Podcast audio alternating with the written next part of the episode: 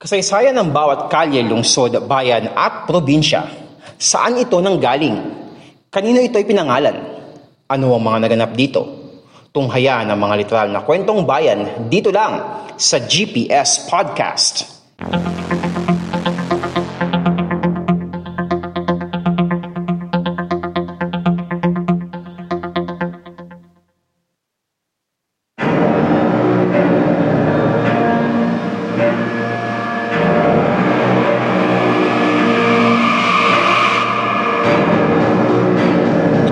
Podcast show na literal na kwentong bayan, ang GPS Podcast. So tayo po ngayon ay napapakinggan sa Spotify, Anchor, Pocket Cast, Google Podcast, Red Circle at Apple Podcast na lagi po nating ina-upload every Friday. And napapanood nyo rin po itong video na ito sa YouTube at sa Facebook. So kung kayo po ay nanonood sa ating YouTube channel na Podcast ni don't forget to subscribe and click the notification bell button para masundan nyo po yung mga susunod na episodes ng GPS Podcast. Gayun din po ang Fact on Track sa podcast na lagi naman po nating ina-upload every Thursday. And also, kung nanonood naman po kayo sa ating Facebook page na Podcast ni Mans, don't forget to like and follow our page. And also, sundan nyo rin po ang ating Instagram account at Podcast ni Mans. So kahapon inumpisa natin sa Fact on Track sa podcast ang ating tema na Cursed. Pag-usapan natin dito ang mga kwento na sinasabi daw na meron daw kwentong sumpa. So kahapon sa Fact on Track, pinag-usapan natin yung sinasabing isa sa mga paintings ni Juan Luna na sinasabi raw na may dalang sumpa. Yun nga yung Portrait of a Lady. Saan ang kwento ay kung sino man ang magmay-ari ng painting na yun ay lagi raw inaabutan ng kamalasan. So ngayon dito sa GPS Podcast dahil kwentong lugar tayo, ano kayang kwentong sumpa na may kinalaman sa lugar ang pag-uusapan natin ngayon?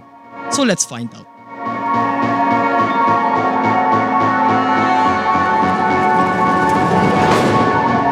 Ito ang GPS Podcast.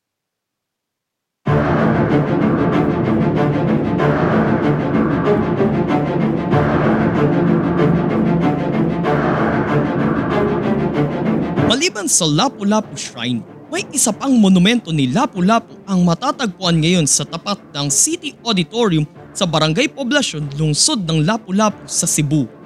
Pero ang problema, sinasabi raw na may dala raw sumpa ang monumento na iyon dahil na naging dahilan daw ng pagkamatay ng mga naupong alkalde noong 1930s. Ang tanong, gaano rin kaya ito katotoo? Pag-usapan natin ngayon ang sinasabing kwentong sumpa ng monumento ni Lapu-Lapu. Itinayo ang monumento ni Lapu-Lapu noong December 31, 1933 sa bisa ng ipinasang resolusyon ng Konsehong Muni- Munisipal ng Bayan ng Opon. Makikita sa kanyang estatwa na may hawak itong pana at palaso. Iba pa yung sesa, iba itong kinukwento ko na monumento ni Lapu-Lapu doon sa isa pang monumento niya na dinarayo. Okay? So tuloy tayo. Subalit namatay ang municipal president ng Opon na si Rito de la Serna noong March 30, 1934, tatlong buwan matapos itayo ang estatwa. Noong una, hindi naniniwala ang mga taga-Opon na may kinalaman ang estatwa ni Lapu-Lapu sa pagkamatay ng kanilang municipal president. Hanggang sa nabuo na ang mga haka-haka dahil sa pagkamatay ng mga sumunod na pinuno ng Opon. Municipal president is equivalent to mayor. Municipal vice president na si Simeon Amodia ang humalili sa iniwang pwesto ni Rito de la Serna bilang municipal president. Subalit namatay rin si Amodia noong August 20, 1935 Sunod namang humalili bilang municipal president ang pamangkin ni Rito de la Serna na si Gregorio de la Serna pero namatay rin noong October 27, 1935. Maging ang pansamantalang nanungkulan bilang municipal president na si Fortunato Mata ay nagkasakit. Kaya naman nagduda ang mga taga-Opon na baka ang monumento ni Lapu-Lapu ang sanhi ng pagkamatay ng kanilang mga naging pinuno except kay Fortunato Mata na nagkasakit lang.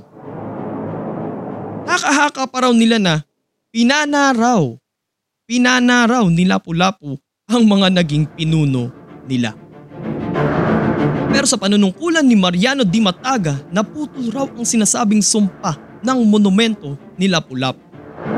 January 15, 1938, 15 days after he took office, oh English, ipinag-utos ni Di Mataga na palitan ang pana at palaso sa estatwa ni Lapu-Lapu at pinalitan ito ng alho o yung pesel o yung pambayo at kampilan yung espada na ginamit niya noon na kung saan additional fact lang mga kapodcast, yung dulo dun sa may ano, sa may blade ng kampilan ay matalas rin yun. Yung parang may pakorting letter V doon sa dulo.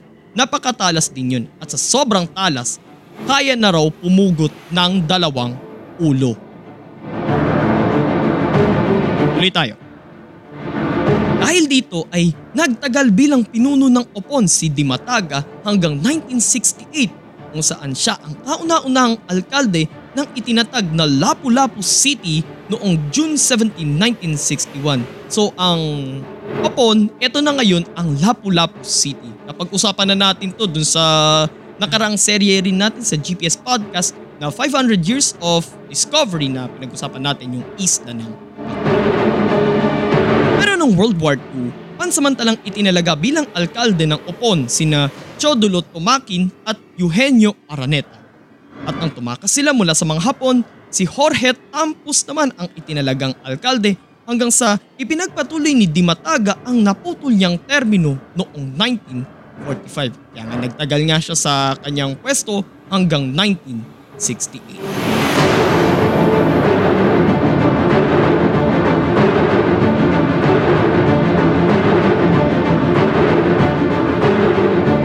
GPS Podcast.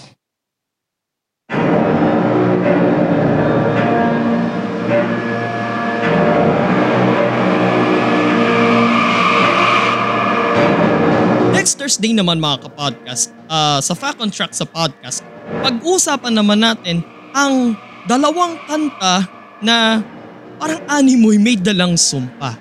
Ang isang kanta, sinasabi na kapag ka napakinggan mo ito ay madedepress ka hanggang sa mauwi ka na lang sa pagkocommit ng suicide. Pero may isa namang kanta na kapag ka kinanta mo raw ito sa video okay, eh mababaril ka daw. So, pag-uusapan natin yan kasama si Enzo sa pagpapatuloy ng ating serye na pinamagantang First, abangan nyo po yan sa Fact Track sa podcast next Thursday. And kung nagustuhan nyo po yung episode natin ngayon mga kapodcast, like, comment, share, and subscribe sa ating YouTube channel na Podcast ni Mans. And don't forget to click the notification bell button. And also, sundan nyo rin po at like ang ating Facebook page na Podcast ni Mans. At sundan nyo rin po ang Fact on Track at GPS Podcast sa Spotify, Anchor, Pocket Cast, Google Podcast, Red Circle at para lang po sa GPS Podcast sa Apple Podcast. Also, sundan nyo rin po ako, sundan nyo rin po ako sa aking mga personal social media accounts Twitter, Instagram, Laika, TikTok at sa Kumu. Sa Twitter at mans underscore F1995, sa Instagram at mans.95 underscore, sa TikTok at sa Kumu at Podcast ni Mans, and sa Laika at mansf1995. And also sundan nyo rin po ang ating Instagram account at Podcast ni Mans. So ito po si Mans at ito ang podcast show na literal na kwentong bayan, ang GPS Podcast. God bless everyone. God bless the Philippines. Purihin po ang Panginoon. Happy weekend mga kapodcast!